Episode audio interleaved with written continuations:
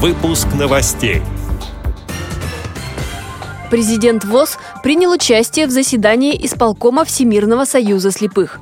В Татарстане создали тактильную коллекцию популярных достопримечательностей республики. На молодежном форуме в Липецке побывали представители 12 регионов. Сборная России вышла в полуфинал чемпионата мира по мини-футболу. Далее об этом подробнее в студии Анастасия Худякова. Здравствуйте.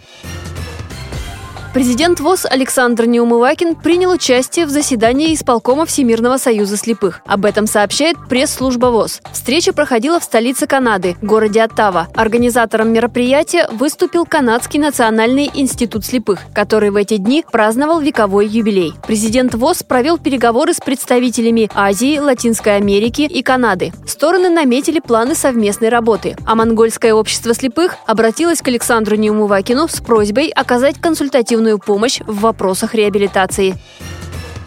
В Республиканской специальной библиотеке для слепых и слабовидящих Татарстана завершены работы по созданию тактильной коллекции архитектурных памятников республики. Это пять наиболее популярных достопримечательностей Татарстана. Спасская башня Казанского Кремля, Губернаторский дворец, башня Сююмбике, Благовещенский собор, мечеть Кул-Шариф. Тестовые презентации прошли среди незрячих экспертов-волонтеров и специалистов, работающих с незрячими людьми.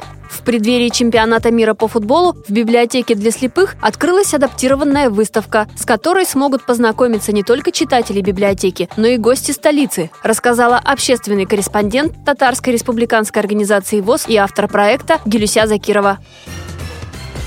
В Липецке провели межрегиональный образовательно-реабилитационный форум молодых инвалидов по зрению. На него приехали 75 человек из 12 регионов Центрального федерального округа. Опытом работы с исполнительной властью в своих регионах поделились председатели Тамбовской, Воронежской, Рязанской, Калужской и Тульской региональных организаций ВОЗ. Незрячие и слабовидящие люди обсудили современные возможности информационных технологий, говорили о навыках эффективного управления. Для участников форума провели тренинг на знакомство, игру Brain Ring. Молодежный творческий вечер был организован силами активистов ВОЗ. Также прошла обзорная экскурсия по Липецку, говорится на сайте региональной организации ВОЗ.